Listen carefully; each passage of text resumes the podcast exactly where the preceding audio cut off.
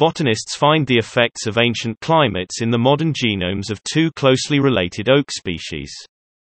Botanists examined the genomes of two species, Quercus acutissima and Quercus chenii, to see if changes in the climate 3 million years ago affected how they hybridized.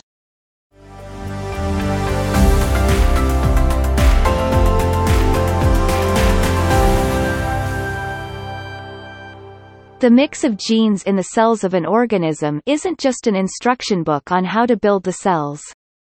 It's also a history book created of all the crossings of DNA between parents. Sometimes the parents are different species, and novel DNA enters the genome.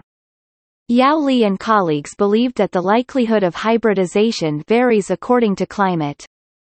They examined the genomes of two East Asian Cerris oaks, Quercus acutissima and Quercus chenii, to test the hypothesis that the mid-Pliocene warm climate promoted hybridization, while the Pleistocene cool climate limited cross-pollination.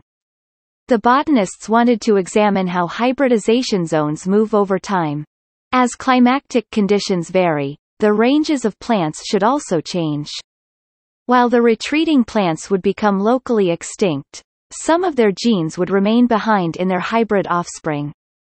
Studying the right plants could reveal a record of past cross-pollination. Li and colleagues chose oaks for the experiment.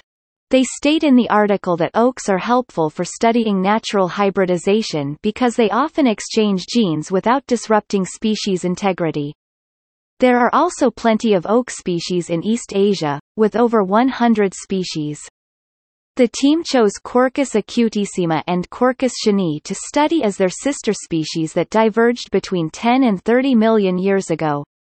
This length of time means they have been interacting since at least the Miocene. Li and colleagues set out to examine the interaction between the two species from the mid-Pliocene, around 3 million years ago. The team examined nuclear microsatellites that plants inherited from their ancestors' paternal and maternal sides. They also examined chloroplast DNA, inherited only down the maternal route.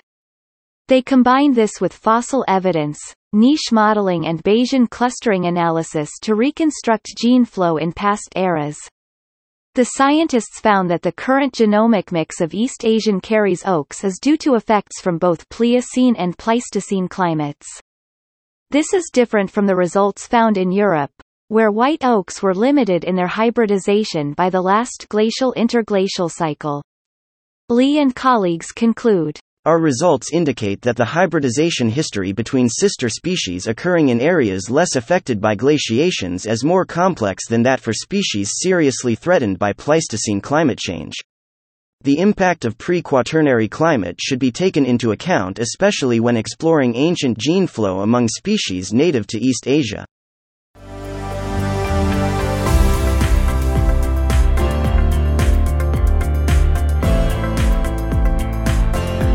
That was the audio version of a blog post on Botany One, available at www.botany.one. Botany One is the weblog of the Annals of Botany Company, a charity set up to promote the study of plants.